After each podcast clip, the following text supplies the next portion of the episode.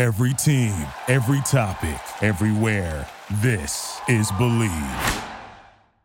Hello, friends. Welcome to the Mosaic Life Podcast. My name is Trey Kaufman, and this podcast is my chance to learn and share the habits and strategies of the happiest people in the world. If you enjoyed this episode of the podcast, check out my second podcast, Bits of Happiness, for bite-sized audio on what you can do to adopt the mindsets of high-performing individuals.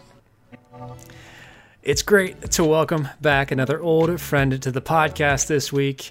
I love talking with Jason because of how he's helping change workplaces from the inside out. He's helping to create success as an entrepreneur himself, giving employees and leaders the tools they need for success. What I love about Jason and what really interested me about his story the first time we connected was his unapologetic lifelong journey towards self-improvement and self-mastery.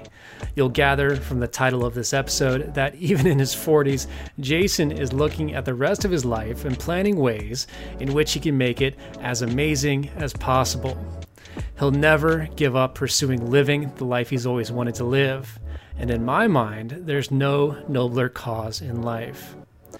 Despite having a bachelor's degree in marine biology, working in tech support and government contracting roles, and not getting his first official sales job until age twenty-seven, Jason Cutter founded the Cutter Consulting Group with a focus on coaching and training individuals and being hired by companies around the world who want to dramatically improve their selling effectiveness.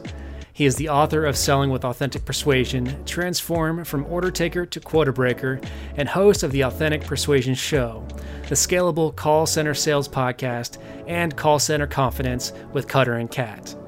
Please welcome back to the podcast, one of my favorite dudes, Jason Cutter. Jason, my friend, how are you? I am awesome. I am even more uh, excited to be back uh, chatting with you again.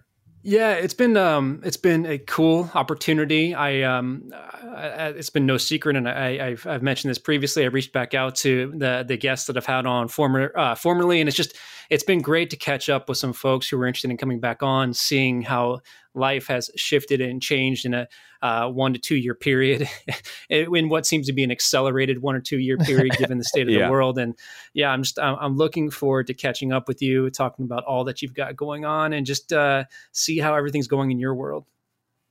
Yeah, let's do it. Should be cool. Fun.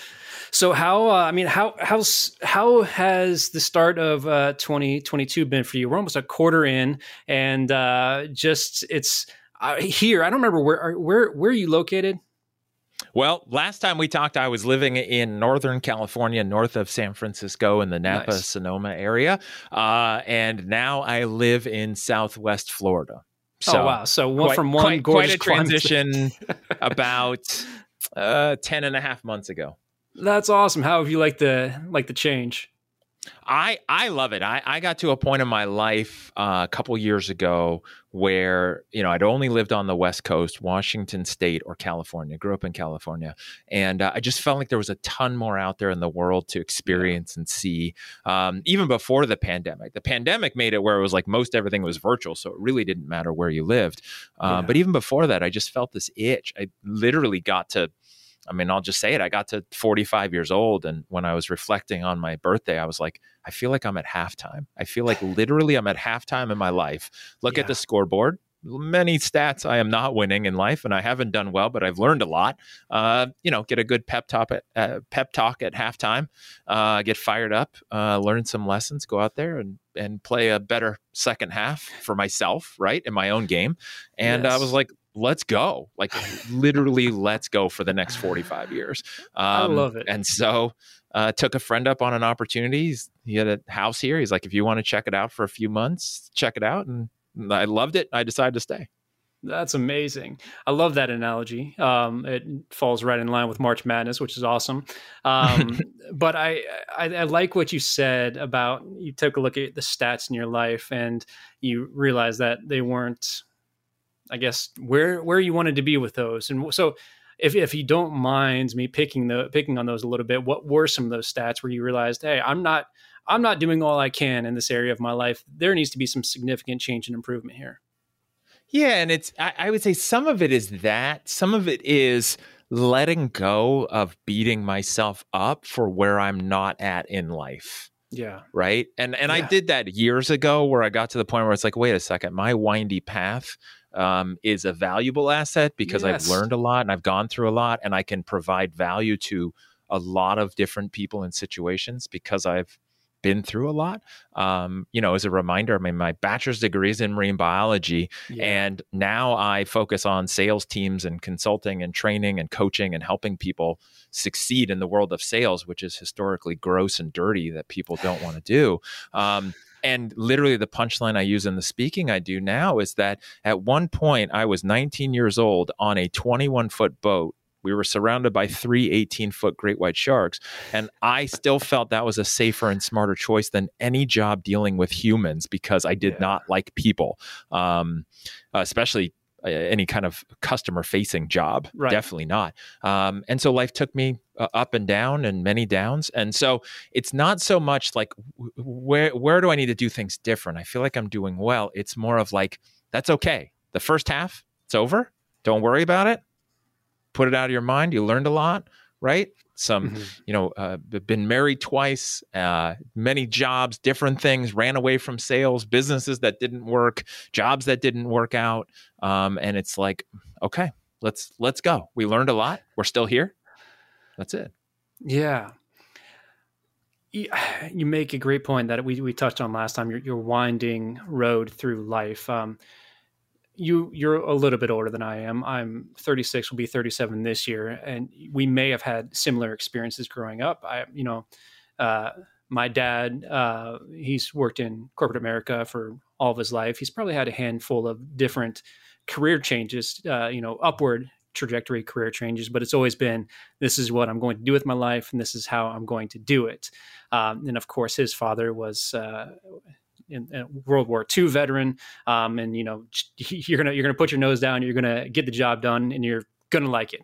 Um, but I think you know as I in particular grew up, and I started trying different things, realizing that I hated different things, and trying new things, and seeing what I liked here and what I what I didn't like there. I don't know. I just felt like I was on the cusp of a generation that had so many possibilities, and I'm I'm taking advantage now, thankfully, of the possibilities that are being offered to me and younger generations, especially those in Gen Z. And it feels really good to be able to do that. But it also took overcoming some stigma that I think I had developed in my life growing up. Um, in a very supportive family, I will say that, but growing up in a family where the kind of expectation was you're going to go to college, you're going to get, get a career, you know, mm-hmm. get married, have kids, and retire one day. And that's not at all the life path I'm on. I'm on a, what I feel is a successful life, life path, but it's definitely different from what I grew up understanding. How much stigma have you had to face or deal with, maybe not necessarily from outside sources, but perhaps internal ones, to really, you know, find those twists and turns and find the right direction that you wanted to be in? Yeah, I, that was the biggest thing. And, and it's interesting because I've even to this day, even recently, just still diving into what makes me tick and what goes on in my head and, and uncovering that and kind of, you know, what wh- we all battle individually, like, you know, what it is that we think and and feel about ourselves versus the world. Um, and yeah, one of the biggest things for me is that comparison, yeah. uh, and, and to others. And even as I dive into personality, if anyone's familiar with the Enneagram, um, I, I feel like I'm an Enneagram four, which the deadly sin of the Enneagram four number is uh, envy and comparison, right? Everyone kind of, everyone has one of the nine. Um, But it's that, it's like comparing. It's like, why well, I'm not on that path. I, I didn't get married and buy a house and have the kids and do this and do that and go to college and use that degree. Um, not pressure from anyone else. My family's very supportive. They right. want me to do what makes me happy. Um, but it's more the internal battle. And it's not even any other pressure from outside. It's me playing that game out in my head that, again, doesn't do any good. And then I realized, wait, no one else cares, right? And there is no right way. And you're right, like our generation is different than the previous one, which was very linear American dream mode yeah. of what you do, and then you retire, and then you have retirement. Um, and so, yeah, it's it's just dealing with that in my head. even even now. Yeah, you you bring up a magic word for me, and I, I give you full credit, not just today, but a year ago, because in your book, you turned me on to a quote that I had either not heard of before, I guess I didn't internalize, but a quote by Teddy Roosevelt, T- Teddy Roosevelt, comparison is the thief of joy. And I literally have that sticky on my monitor. I've had it there ever since the last time we spoke. And That's that awesome. is... It is the most important reminder for myself every time I try something new, that I cannot compare myself to somebody who's been doing it for fifteen or twenty years or even a, a year or two, because I'm just not in a place that they are now. I am perhaps in a place where they were a couple years ago, and I just need to see my own path and see if this is right for me, but not by not comparing comparing myself to somebody else who's better at it. That gives me a much better chance at feeling joy from it, and also a ch- better chance of success. And that, it, I don't know, that's just stuck with me.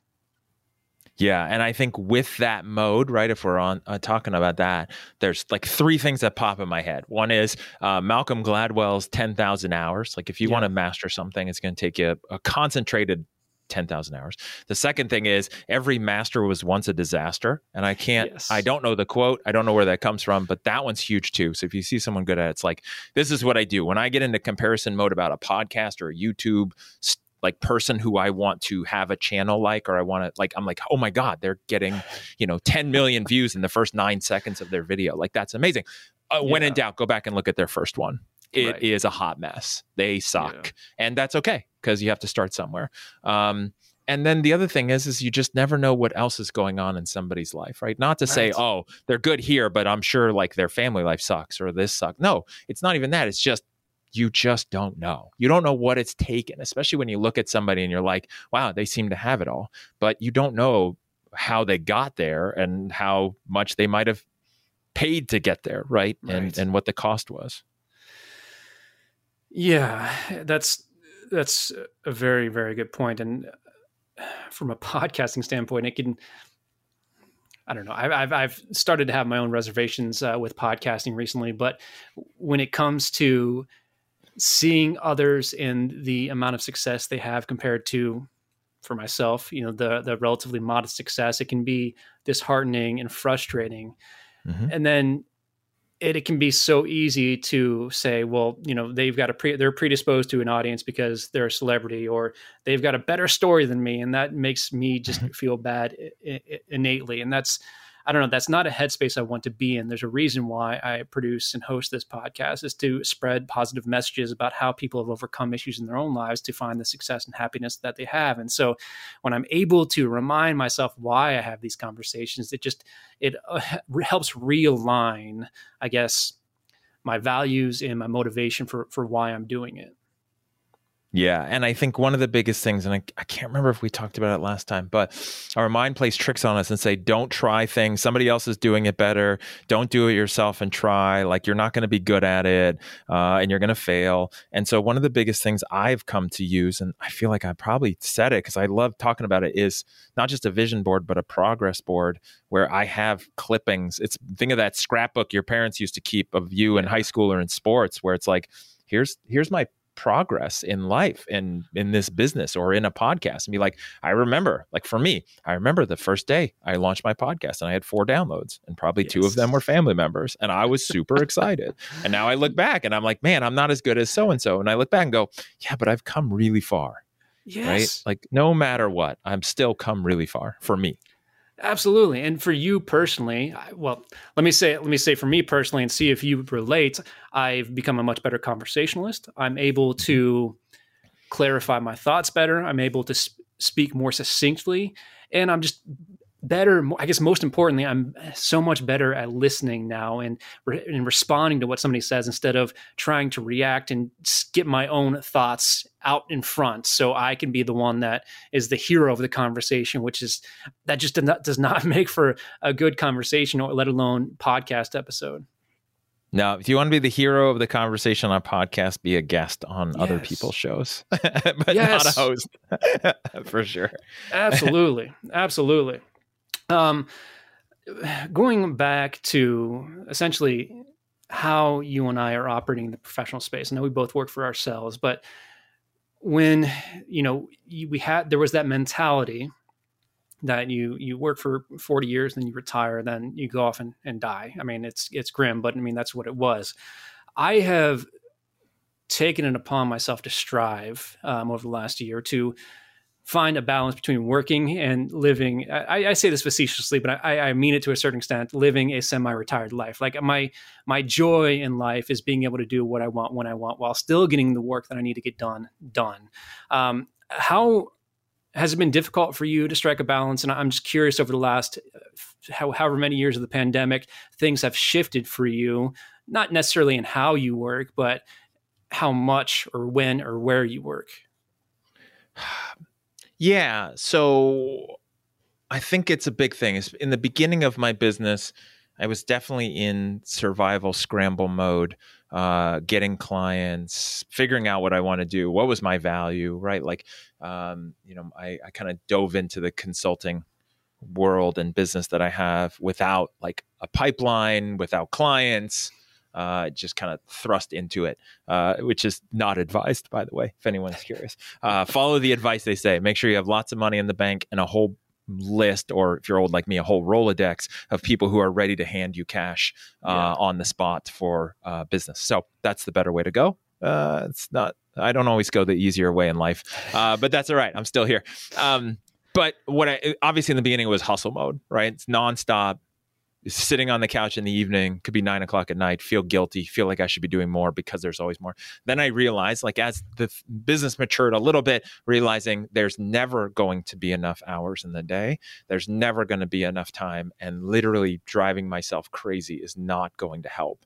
Um, and so that's been huge, which is understanding that and giving myself some grace to not feel guilty for not working all the time as I'm it's the weekend, or it's an evening, or it's a vacation, or something like that, right?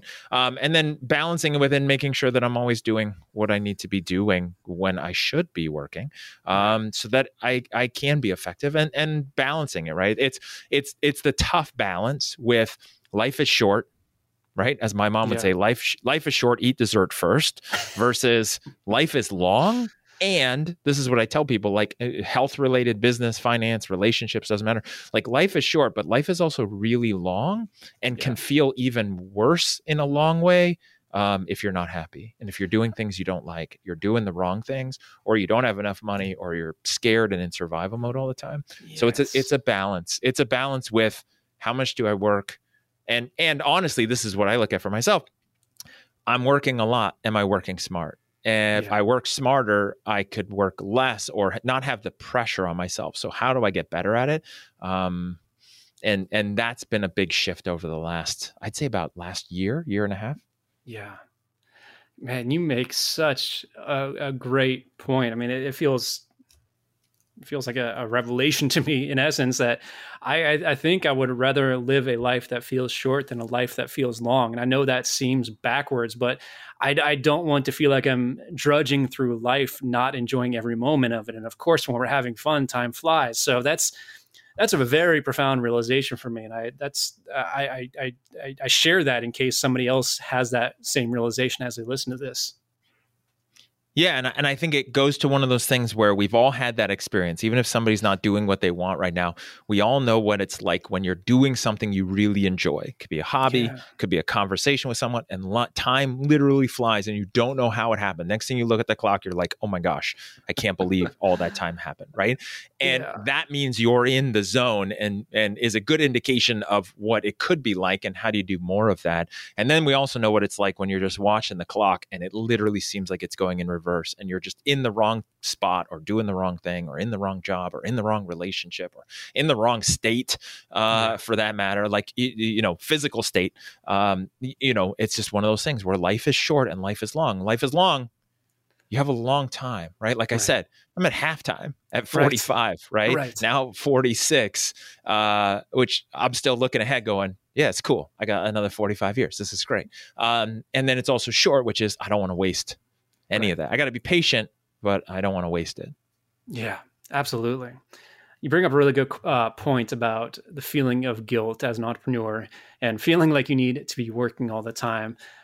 You know, I, I, I set very, very clear boundaries for myself. And, and in fact, I mean, I, I, I'm a strong practitioner in time blocking. And that's something that's happened within the last year. And every, essentially every morning of my week is blocked off. So nobody can book time with me during that time. Now, what I do at that time is kind of, it's a mixed, it's a mixed bag. I'll either catch up on some work, or I'll read, go for a run, work out, go golfing, what have you, just depending on my workload. But I, you know, if I'm not getting that, if I'm not, I'm not utilizing that, or I'm not, you know, taking my extra couple hours in the evening and actually trying to, you know, get a few things done, then there is a sense of lingering guilt. And I'm, I'm good at controlling it, but it it's never completely gone. It's never disappeared. And I, I don't know, it's, it's, uh, I, unless you've unlocked that secret, I don't necessarily know that there is a way to, you know, really, really put it out of your mind. I just think that's part of, I'm not, I'm going to call it a curse. It's not necessarily a curse, but a curse of being an entrepreneur.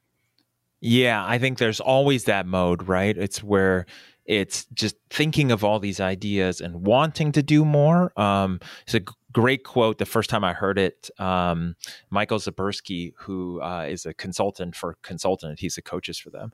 Uh, and he, as the, I heard it from him first. I think somebody else said it originally, but always grateful, never satisfied, which is very happy with what I've got, very happy with the results, right? Not that I'm striving for more and I need more and I'm never satisfied, but like, always grateful, never satisfied in, I just want to do more. I know there's more I can do, more of an impact I can do.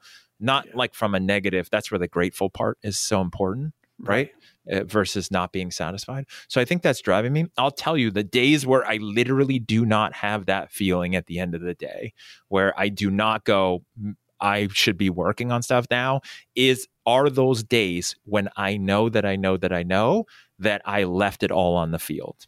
I yes. gave it everything I could. I used my time effectively for the most part. It's never going to be one hundred percent. You can't, you can't, you can't sprint your way through a marathon nonstop. So you can't work right. eight hours a day, ten hours a day, uh, head down day after day. It's just you, you, you can't, you can't sprint a marathon, right? right? Like you can't just do that whole thing. Most people can. I can anyway. And it seems to be some people that can, but I, I'm definitely not that kind of uh, runner. Um, but literally, it's where I know. that I know that I left it all on the field. Like even yesterday, like I got home yesterday and six fifteen, six thirty at night. And I was like, I could literally go to sleep right now. Like I'm yeah. just so drained. I'm so done.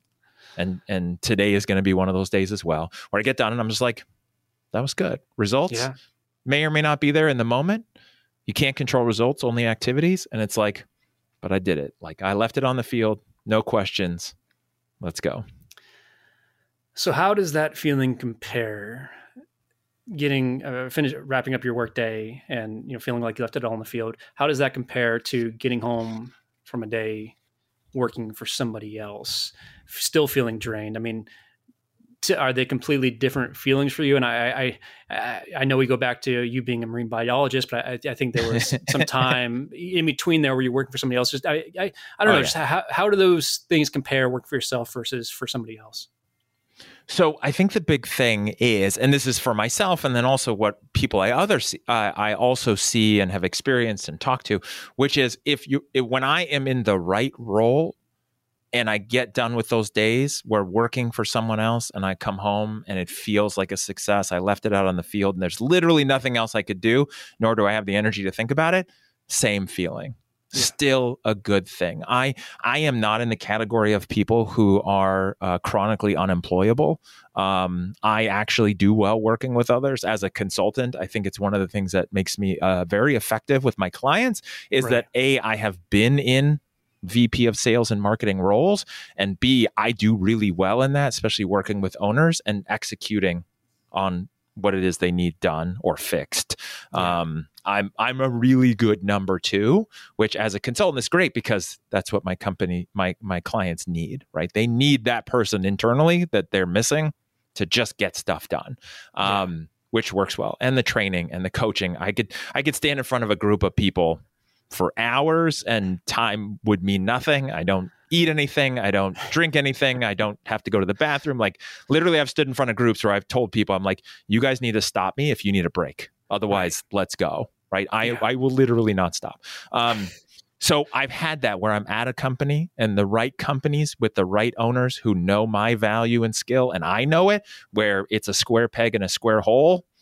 And it's the same as me being self-employed, except less of the admin stuff I have to deal with and right. the marketing and all that. Um, I've also been in jobs where it was the wrong fit and a day I come home drained, but that's because it's a square peg in a round hole and it's me in the wrong. I worked at Microsoft for two years doing tech support and I loved the solving some things part, but right. it was a drain because it just wasn't me.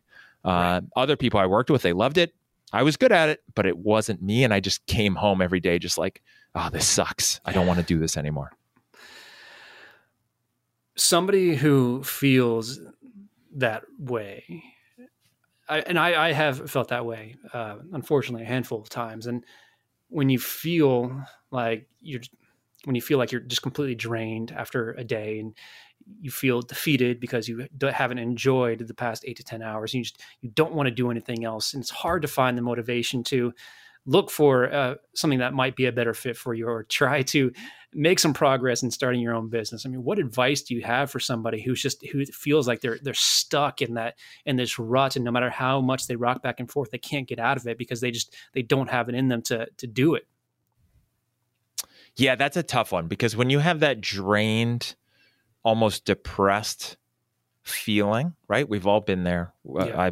I, I I feel that at times, even with my current business, where I'm just like, oh man, things just aren't working and clicking. So right. like, I get it. I'm not going to stand here and, and say like, oh, everything's always great for me and I don't get it, but here's what you should do. Like, right. no, no, trust me, trust me. I get it. Um, uh, is that um, the best thing is to just figure out what gets you excited, because right. um, what I found is usually it's it's two things. One is people don't know what they want to do. And the other thing is, is they don't trust themselves or believe that it's possible to make that change out of fear, yes. out of worry, out of past experiences, out of what are people going to think, or how am I going to pay my bills? It's like, just keep doing what you're doing. But here's the biggest thing is, if you're in a job that's not a good fit, you don't like it, I'm not saying quit. I'm not going to be one of those people like quit and just go do a side hustle and drive right. Uber and like figure it out. Like, that's okay. Some people that's not responsible for. So don't, don't be dumb. Right. But right.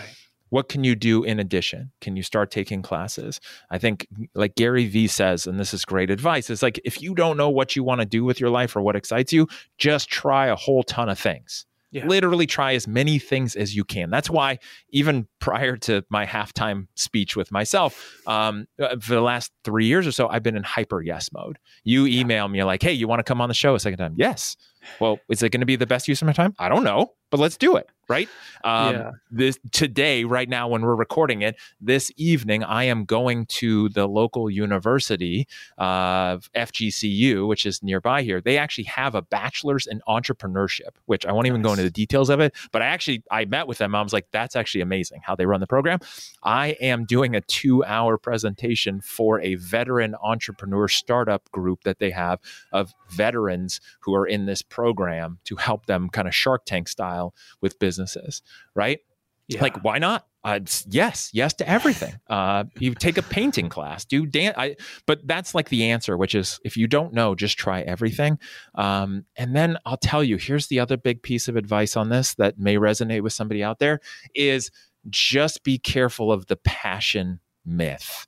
Right. Um, So a lot of people think, okay, what are you passionate about? Follow your passion and the money will follow. And I think that's dangerous, bad advice that leads to a lot of people who are passionate or think they're passionate about things that literally have no monetary value and right. that they're not actually good at, right? Like right. I'm passionate. I was passionate about sharks for a while there, but that didn't really matter and didn't lead me anywhere. Um, there's a book, it's called So Good They Can't Ignore You. Yeah. Which is based on the quote from Steve Martin, the stand-up comedian and, and yeah. actor, obviously, um, is be so good that they can't ignore you. And it talks about the passion myth or advice being dangerous, because then people sit around waiting for something they're passionate about. And the opposite is true, which is you start doing things, you get better at it, then you realize, hey, I'm good at this and it's valuable. And then you become passionate. That's, that explains to me, because I always, I, for years, I would look at people and go, how are you so passionate about plumbing? How is yes. that a thing? Like, why are you so excited about plumbing or electrical or tax? You know, tax strategies. And what happened was somebody got into the job because they needed a job, found out they were good about it, put in the ten thousand hours, and now they're passionate. And so some of that is just you know, Goya, right? The law of Goya, get off your ass and just yeah. try some things. Yeah. And I think probably to some degree, the flip side of that token is trying to monetize your hobbies. Now, there are obviously cases where that works out, but the danger that I've seen with doing something like that is you fall out of love with what, what you love doing because you're, you're taking the joy out of it and you're forcing yourself to put your nose down and squeeze money out of it, which can be, I, I think, especially uh, dangerous uh, to, to your well-being. Have you had experience with that? I think that advice is coming from people who are worried that somebody is just doing it for the money. Yeah. I think you can actually successfully monetize your hobby and something you're excited about if it's something you're excited about. Now, if it's a hobby and you're like, hey, how do I make money on this? Then right. you're going to take the joy out of it because you're going to turn it into a business, and then you're going to fail at it as a business, and you're going to blame the hobby yeah. versus yeah. everything it takes to be successful in running a venture that makes you some money. Um, I remember getting advice um, when I was in community college. I hadn't transferred to U C Santa Cruz yet, and I was get I was into diving, and I was like, "Ooh, commercial diving! I could make a lot of money at that, right?" Like, I don't know how I even got a brochure in my hand about commercial diving and under underwater welding and stuff. Which, right. looking back, I'm like, "That's hilarious! That is so not me." Um, but my dad was like, "Don't do that, because if you take if you do your hobby as a job, then you will hate it." Um, and I don't think that's accurate for everybody, because I know there's a lot of people who they love doing this thing. They do that as a job as well, and they love it all day. And there's no line between the two of hobby and job, or hobby hobby and monetizing it. I think right. it's really about mindset. Like, are you doing it for the right? Do you starting a YouTube channel because you love it and then you're going to figure out how to make money at it? Or are you just starting a YouTube channel and then now you just want to make a lot of money like Mister Beast, um, but you're not, it, it's not the right reasons. Right. That's such a good point. The the mindset behind why you're doing something, and be, being honest with yourself as opposed to lying to yourself, I think is vitally important. Um, and, so, and are you willing to put in the effort, right? Because yeah. it's like, hey, you want to monetize your hobby. That's great. Get ready. It's going to take a while. Yeah. How many other people are doing it? How many other people are in this space trying to do the same thing you are? Are you willing to do what it takes to be among the one percent? Mm-hmm. Yeah. Mm-hmm. That's yeah. it. So you, uh, like we were talking about uh, prior to hitting record, you had a, a big week this this particular week, which I know is going to come out in a couple of weeks, but I'm sure the excitement will still be there. Uh, you one hundred percent. launched, you you uh, released two new two new books this week. I did. Yeah. So when we spoke last year, I had just published in twenty twenty, Selling With Authentic Persuasion, which yeah. is my very first book, which is a, a a large hardcover book, which was a two-year endeavor of of blood, sweat, tears, crying, uh, blank checks. I felt yes. like I was writing uh, all all of it. It's a different subject for a different show. Um, but yeah, so this week it's pretty exciting because I published some ebooks, Kindle. Um, but yeah, in, in one week I had two. One where it's a compilation. It's called Voices for Leadership, Volume One, uh, by Brian Brogan, and um, he approached me and said, "Hey, I want you to be a contributing author for this." Nice. So it's it's me and a few dozen great leaders across all kind of different industries. And uh, my chapter in that book is called uh, Marry the Vision, Date the Strategy, which uh, we can talk about or not. But that one yeah. I'm super excited about because that's a an important topic for any organization, any any body in, in particular, actually. Um, and then the other one is a super fun project that uh, I'm most excited about because it's called Reasons Not to Focus on the Sales Experience, that I co-wrote with uh, a friend of mine, Nick Glimsdahl. Uh, he wrote two other ones, uh, not to focus on Reasons Not to Focus on Customer Experience and Reasons Not to Focus on the Employee Experience. Uh, but he, uh, we decided to do one on sales since that's my focus. Uh, and the punchline is, is there's no reasons not to focus on it. Right? Like, you should right. only focus on that, just like you should only focus on customer experience.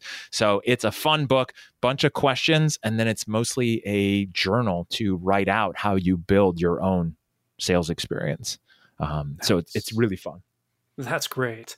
Um, and I, I do, I would like to talk about both of those a little bit more, but the first uh, you mentioned was Marry the Vision, uh, Date the, oh, crap, I get the strategy. The, date the strategy. Yep. Yeah. Yeah. Um, where did that come from?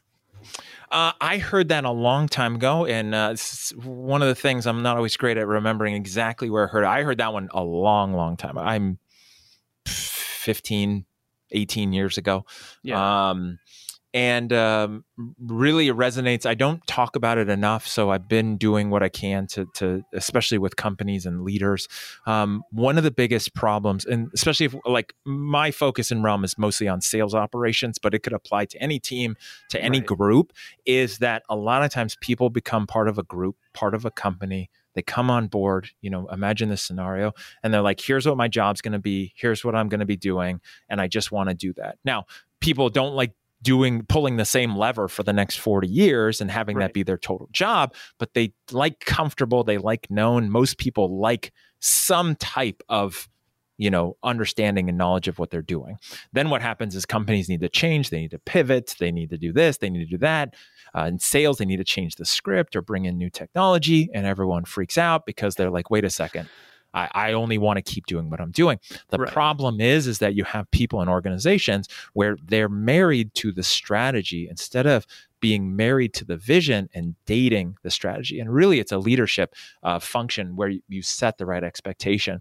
And the best analogy to use to make this pretty instant is, let's say, Trey, you and I, uh, we meet in L A in California, and we decide we are going to drive across country to New York City, and we want to be in New York City for, I don't know, some some event that's going to happen, right? right so right. What we're doing in that instance is we are going to marry the vision. The vision is you and I are going to be in New York City at some point doing something. That's what we're going to do. Now, along the way, what's going to happen? Who knows? Roadblocks, construction, detours, traffic. Where are we going to stay each night? Hey, right. there's the world's largest ball of yarn. Let's pull over and check that out. Like, I've never seen it before. Like, who knows? That's the strategy. We're dating the strategy. Like each, like wherever we go on that path, but no matter what, at the end of the trip, we know where we're going. At the end of each day, we're still correcting, and we know the vision. We know where we're headed. Um, and as an organization, the big key is to understand that, right? Is that your people want to marry the vision of what you're doing, but they got to date the strategy, which means when something changes, they understand strategy versus vision. We're not changing what we do as an organization. However, we got to adjust the ship. Yeah. And that's a, I like how you explain that. And I'm, as you told that story, or as we as you talked about that, it made me think back to, you know, a few of the prior jobs that I had, and thinking about the feeling that I, as uh, somebody on the sales floor or whatever, would feel when that when the vision seemed to change, or I guess I, I guess the vision I guess the vision probably remained the same, but the strategy just was not communicated uh, to us as employees very well, and yeah. we would feel like we were. Not as if we're being pushed out, that's not the right word, but just feel like we, the way we are, we're doing things, we're not good enough, and we weren't, it wasn't explained to us why the strategy was changing, and we were just expected to follow yeah. it without question, or, or without even sharing that same vision. And so, uh, as you mentioned, it's super important for the, the for management and the owners of the company to properly convey what the vision is, and mm-hmm. allow that to, I don't know, trickle down, or really help get the employees to buy in. I mean, how important is that to really take that ownership as a leader to convey what that means? Yeah, I think a, a lot of people who end up in leadership roles, and and this is audio only. If you could see me, I'd be you, you see air quotes um, yeah. because they think they're leaders, but they're right. managers, and yes. they're not necessarily good at that either.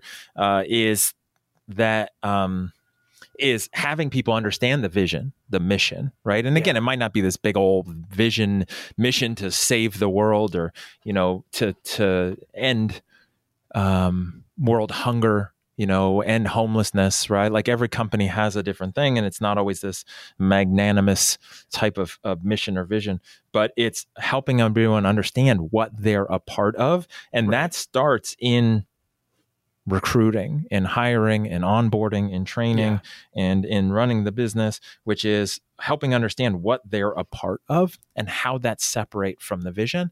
And then the key is, and everyone I've done, I've seen it do it well, does it what the way you're talking about and the way I always try to do it, which is help people understand the why.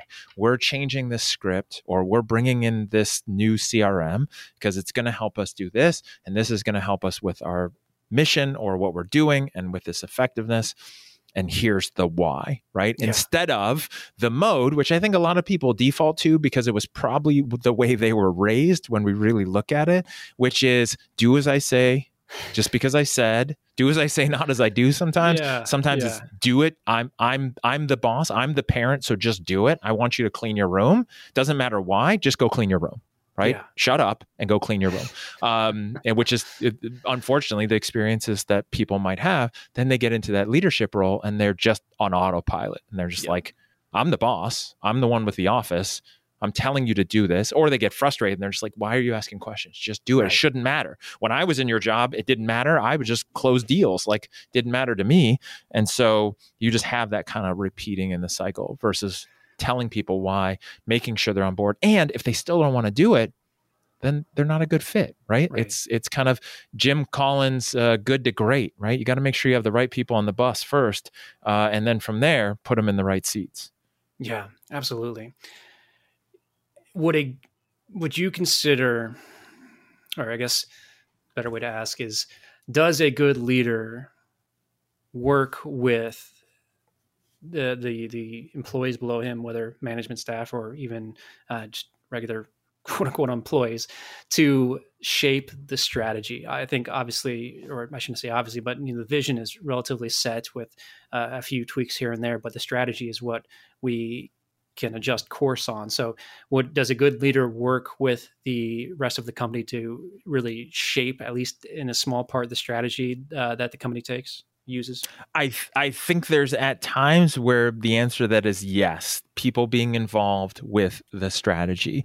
Um, it's always important to get every uh, get everybody's buy-in, at least everybody right. who's a part of the company that you want a part of the company. That's a good cultural fit for the company.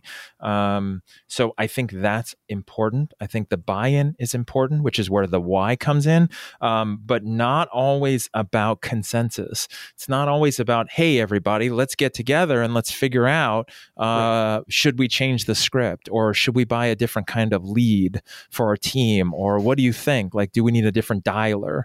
Um, 'cause you're You're going to get all these different opinions, right, and right. that's not going to. The, the, the business needs to be successful, and each person is going to mostly think about themselves and not the health of the whole organization, uh, and that could be detrimental for the business. So consensus isn't always the best. Here's what I will say, and um, this is something um, people are familiar with. Her uh, her name is Cy Wakeman, C Y uh, Wakeman. She wrote a book called No Ego. Uh, I forget the other one on leadership, but her big thing that she warns companies about is getting feedback from employees is good. Just make sure it's the right employees. If you have a good performing employee who is a good cultural fit and is on board with the mission and vision, then solicit their feedback and listen to what they say. If, especially in sales teams, if you ask for everyone's opinions and the people who will complain the most are the ones who usually suck and aren't meeting the numbers, if you listen to their complaints and make changes based on them, then you're basically like lowering the bar. Um, yeah. So you really want to be careful. I, even now as a consultant, I'm working with my clients. I know who's the top performers, the people who respect. And that just means they close the most deals, but they're jerks. Like, they're actually a good fit with the company. Um, and then their opinions matter. Like, I want to know what they think is best, right? Because I'm never going to sit in the org chart higher up from somebody and think I know all the answers because I'm higher up in the org chart. Right? No, yeah. Like, that doesn't matter. I, I, I servant leadership is, is also really big to me. So it's part of that. That's that's a great uh, that's great to hear, and it's it's good to distinguish. Um, it's good to distinguish uh, among those different roles in the company, and understanding that not. I don't. I mean, it's it, it feels wrong to say that not everybody's opinion or feelings toward how things should be run, should be weighed equally. I mean, is that not, fair to not say? Everyone, but it is true, right? This is yeah. this the era of everyone gets a trophy is really dangerous for businesses, right? It is. Like yes. it's it's it's really biz, it's really bad in general, right? Like sports where they don't even have a scoreboard or no one keeps score. Like that's I'm, I don't want to debate all that now because I'm not an expert right. in that. I just have my feelings. But um, for businesses, that's how you run a business out of business. Is everyone gets a trophy and it's a democracy um, and, you know, everyone gets a vote and it's all consensus. Like, right. no, you, you can't. Yeah, absolutely. Um, how, how, not necessarily how has your work changed in the past two years, but I mean, have you, there, there's this ethereal great resignation and I think there's there's good elements of it and bad elements. You know, I've got clients who rely heavily on um, minimum wage workers, so it, it's tough for them and subsequently tough for me. But, but there's a certain degree where I understand not wanting to spend your life, as we've talked about, talked about doing things that I, I, I don't necessarily love. And so do you have any thoughts or feelings on people taking time away from their job or taking time away from their career to pursue? And I know we've talked about this to a certain extent, but I'm just curious what you've seen professionally working with different organizations to really explore, you know, either starting a company or explore a, a career change because they've realized that I, I feel like I'm really touching on all points of what we just spoke about, but people are realizing how short life really can be. Yeah. I think the not to repeat what we've talked about, but one of the biggest things that concerns me is people not being fully self-aware, uh, yeah. people wanting more than, I'm just going to say it, than they deserve, right. right? So they want more, but they haven't put in the effort. They're not actually more valuable, because I see that a lot where people are like, I should be paid more. And, and I know people who are making more money. It's like, but are you equally valuable? Right? Yeah. Uh, are you providing that much value to a company, which is the difference? A lot of people think, well, I should just get paid. Like it doesn't matter. No, from a business perspective, I pay you X, I expect X plus, right? right? That's how business works, most businesses. And so there's a lot of people that I see or hear, and I, you know, I, I see these conversations where it's like either they've quit or they're thinking about it, but just because they think they deserve more, but right. not from a basis of actually worth more. So I think there's right. part of that. And then there's also, I, I think, a, an element of, you know, where this doesn't work is where the grass is greener. It's like, ah, oh, I don't like this. Like, I'll be able to find something better. It's like, that's not how that works either, right? Like right. relationships, jobs, anything like that. Like the the like like they say, uh, the grass is greener where you water it. So like, maybe you're in the wrong job. Maybe you're Absolutely. not making enough money. Maybe it's not a good fit. Maybe you hate tech support, right? And you should be doing something with else, else with your life. That's great. If you can afford it and you can take time off and then you can reevaluate, that's great. Uh, it's always harder to get a job when you don't have a job, but hey, right now it's a weird climate for, for, um, hiring because, you know, it's a, it's a, it's a, a, a candidates, like right. employee market, uh, for sure. Yeah. Like, you know, getting good talent. Um, but I think as long as it's a basis of self-awareness and understanding it, then yeah, I think there's some value. I think there's a lot of people who take jobs and then they realize, well, they could do more or better. But sure. again, do you have the skills? Are you willing to put in the time, uh, you know, of mastering something so that you can be valuable? Absolutely. Do you, Are you familiar? I, there's there's an example, and I can't think of the name of the company, and I, I'm, I'm sure it's been replicated. Um, are you familiar with the company that the C E O leveled everybody's pay, so they all make like seventy thousand dollars across the board? Mm-hmm. Do you have any feelings about that, considering the conversation we just had? Um, I think that comes down to um, recruiting. Right. Like yeah. I, I think if everyone's doing the same type of work and it's it's valuable and everyone's part of a team, having that kind of pay equity, I think, is important because yeah. that takes out some of the, the stuff that can get in the way or make people feel like they should have more, deserve more. I mean, I think it's really about expectations. And then for that to be successful, it comes down to hiring. It comes down to hiring managers and the company to pick the candidates where that works and right. who are going to be a good fit and it's going to be effective. Um, again, I, I think, you know, as long as it makes sense. I think here's the trade-off though, and this is what a lot of employees don't necessarily realize at first, which is, oh, that sounds great. I want to go work for seventy thousand dollars a year, currently making X. You don't realize, like, again, from a business perspective, that means the expectation is higher. Yeah. Right? Uh, if you want to be paid professional athlete money, you better be putting in the efforts to become yeah. better and better all the time. And then you better have the results, right? Or you're getting cut. Yeah. That's, that's, that's a great point. Um, and again, not something that I think everybody considers as they strive to make more money, whether it's in their own business or uh, working for somebody else, is that it's, it, everything scales. I mean, the, the, the amount of work that you have to do to actually be a good fit for a position that is making X number of dollars, it, it's incrementally or exponentially more work than what you're doing now. And I, I, I think as people put on their vision boards or progress boards or put write down the fact that they want to make one hundred thousand dollars. Okay, are you willing to do one hundred thousand dollars worth of work? And I've had to yeah. ask myself that very same question, because when you work for yourself, then you're solely responsible for every single penny that comes in. Do yeah. I want to do one hundred thousand dollars worth of work? I kind of don't. I mean, I'm comfortable with where I'm at right now in my business, and I'm and I'm, I'm more comfortable than I've ever been in my life before. So, you know, th- th- those are questions that we have to continually, not just one time, ask ourselves and answer honestly, I think, is as important as asking.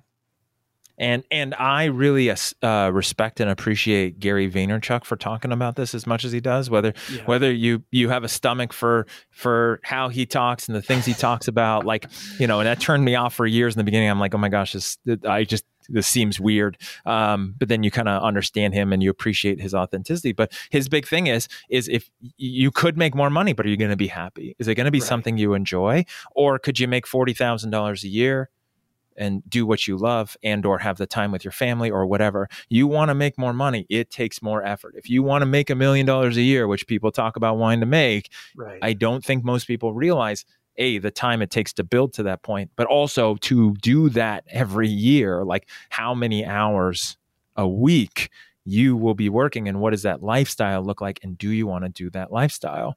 Um, that's where, like, even for people who are, are, are self-employed, there's a book. I keep mentioning all these books. Usually I'm not good with all these book titles, but there's like a lot no, of them resonating in my head. Um, there's one called Company of One.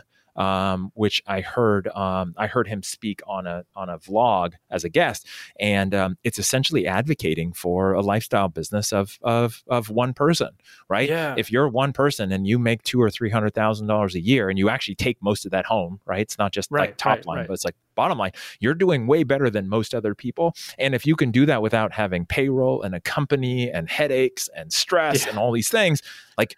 That's great for most people. That whole, like, I need to build the next Instagram or Facebook uh, unicorn thing. Right. Like, right. That's there's a very few people that do that, and it and it may or may not work for you. So, uh, yeah, I think understanding, like, you want to make more. Oh, sure. Would I like to make a million dollars a year? Yeah, that's great. I don't want to put in that much work. I'm just right. being honest. Like, I don't, I don't want to. That doesn't excite me at this point in my life. Um, to to grind. And and make that happen. And right. and I think that's where people are like, yeah, I want to make more money. It's like, okay, there's a trade-off, right? You yeah. don't get, the, the, I won't say there's no free lunch, but it's pretty close to that. That's such a great point. And that book has been mentioned before, and I don't remember by whom, but I, I will of course put it in the show notes. And I've, one of the most empowering pieces of advice I, I ever received was from an entrepreneurial coach here in town, or a business coach, uh, and she told me, you know, you don't have to scale. Like, you can you can no. be a one person show. And I'm like, that that was a light bulb moment for me, because I always thought that I wanted or even needed to not necessarily build the next Instagram, but build an agency that had a bunch of people and I was at the top and, you know, sitting pretty. And that's it's not what I want. I'm not interested in that. Um yeah. so I I certainly appreciate that. Um Before we wrap up, I, I do want to talk about Gary Vee just a little bit. I, I love his message. I love his positivity. I don't think I could ever have a conversation with the man just because he talks too damn fast. And I, I, I do my personal best to slow down and think about what I want to say. But I always feel like when I'm listening to him, I have to be in a hurry, even though it's just, you know, on the internet. So, I mean, he's a, he's a great guy, a great message. I just, I couldn't do it. Here, here's the here's the even the crazier part with me is I listen to podcasts, and even uh, like if it's a if it's a video podcast interview thing, I listen to podcasts at one point four x yeah. with an app, uh, the Google Podcast app, right. uh, lets you trim silence, so it takes out the gaps when people are breathing or in between talking. Um, That's cool. And then on YouTube, I'll play at one point two five to one point five x. So imagine Gary V faster. Um, I've actually talked to a couple people who host podcasts, and yeah. in real life, I'm like, are they sick? Is something wrong? I'm like, oh no, that's how they normally talk. It's, it's like normal. I'm like, oh, it's kind of slow. So my, my, I don't know. That's why I talk really fast too, because I think my brain just thinks that way, and uh, I should probably slow it down. It's probably probably good advice, Trey. Well, you know what? It's, it's it's helped me. So if it helps you, great. But you you do yeah. what works best for you. Um, Jason, it's it's always awesome catching up with you. I really, really appreciate uh, you coming back on. Um, before I let you go, uh, I think I had these questions last time, but I'll ask them again. And uh, the the first closing question that I have for you is, I, I try to be a resource for my guests, whatever I can do. And, you know, just having a conversation, great. But I always like to ask the question, what are you looking for to continue your personal or professional growth? And I ask that in the sense that if somebody listening across the country or world hears this and they say, I can help Jason, what is it you need? That's a, that's a tough one. Cause like my brain wants to default to business mode. Um, you know, part of what I'm focused on at this point is the mission of just helping transform the way sales is done. So I'm going to have two yeah. parts to answer this.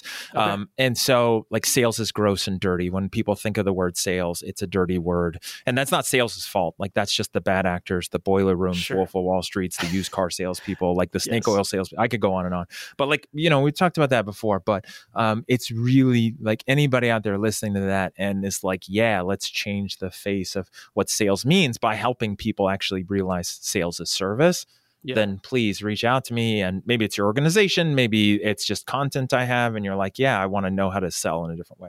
Um, the other side, and this is just something com- uh, completely different though, is one of the things is I've always prided myself on a work ethic. It's kind of the stuff that you and I talked about, but it's like yeah. working, you know, working hard, getting it done, doing whatever it takes versus just like shifting from a human doing to a human being, um, and just taking time and leveraging resources. Uh, it's a great book I read recently, Who Not How, from Dan Sullivan and Doctor Ben Hardy, um, about, you know, finding people who do things better than you and having them help you out. And so, um, you know, I don't know what that looks like for people out there who could support me, but uh, yeah, I'm, I'm really shifting from, instead of having to grind it all out myself every day, kind of what we talked about earlier, to, you know, getting support or building a team and using resources. And I don't know, just, just doing more productive things instead of, you know, the unproductive things. I love that. And to your point about being around people who have been doing what you want to do, I think they're, again, I'll speak for myself, starting off in something new. There's this sense of, I don't know if it's pride or if it's ego or if it's, I want to learn this for myself. I've had that where I, I don't want to be around other people who are doing it. Probably there's probably a bit of comparison in there as well, because I don't want to, you know, feel like I'm not living up to what they're doing. But when you connect with somebody who is willing to help you learn and willing to help you grow, that is the best feeling and the the best way to propel yourself forward, because you're learning from not just what they're doing right, but you get that experience of all that they've done wrong as well. So you can, it'll help you really accelerate your growth and your ability to learn into what you're trying to accomplish.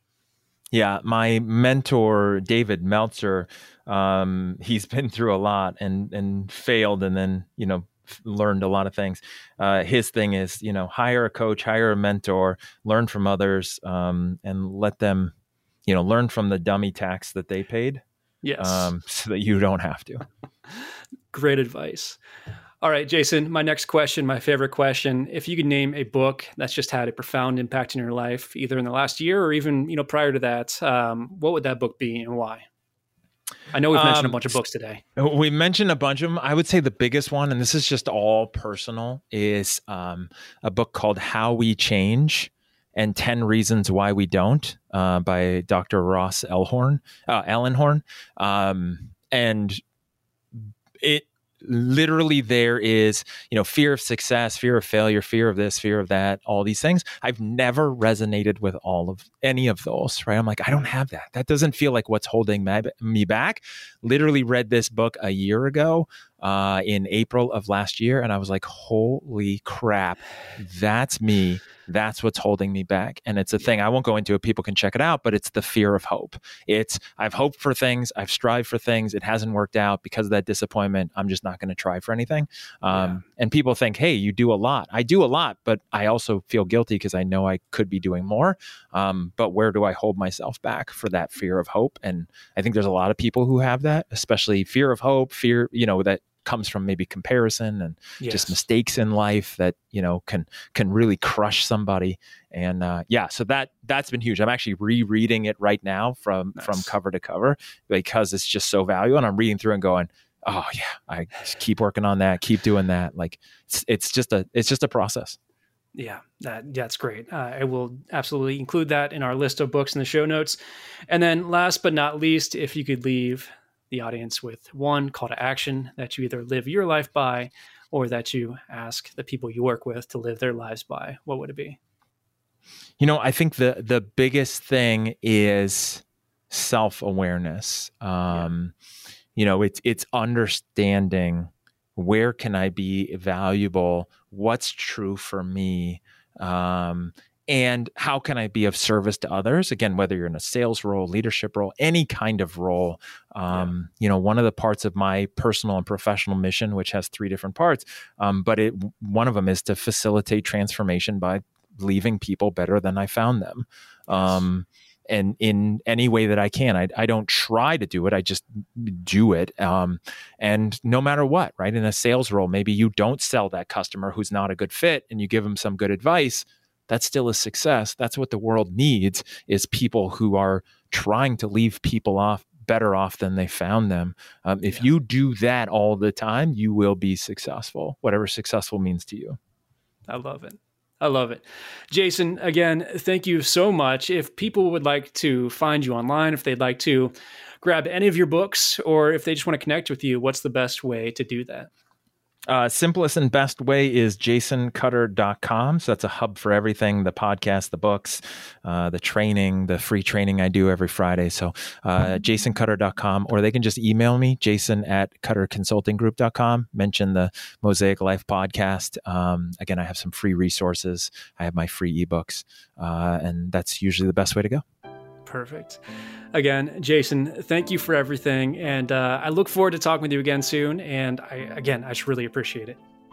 Thanks for having me on. It's uh, a blast as always. I'm looking forward to uh, the next, the, the third version and the, and the uh, updates to come with that. Please help me thank Jason one more time for joining me back on the podcast. I always love catching up with him. If you want to learn more about Jason, check out the show notes at the mosaic life podcast dot com, where you can find a link to his website, you can find his social media handles, and you can find out where to grab his books as well as his multiple podcasts. Again, that is the mosaic life podcast dot com.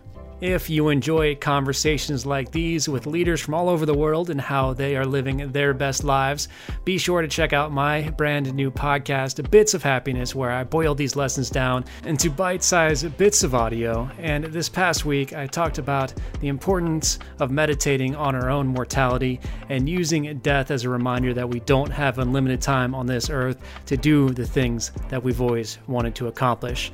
You can check out that podcast and subscribe at bits of happiness dot life. Of course, thank all of you for taking time out of your day to listen to the Mosaic Life Podcast. It means the world to me. And until next time, take care, do better, and be well. Thank you for listening to Believe. You can show support to your host by subscribing to the show and giving us a five-star rating on your preferred platform. Check us out at believe dot com and search for B L E A V on YouTube. You know when you're listening to a true crime story that has an unbelievable plot twist that makes you stop in your tracks? That's what our podcast, People Are the Worst, brings you with each episode. I'm Rachel. And I'm Rebecca. We're identical twins who love true crime cases that make you say, "Didn't see that coming," and we hate the people responsible for them. Listen to People Are the Worst now on Apple, Spotify, or wherever you get your podcasts.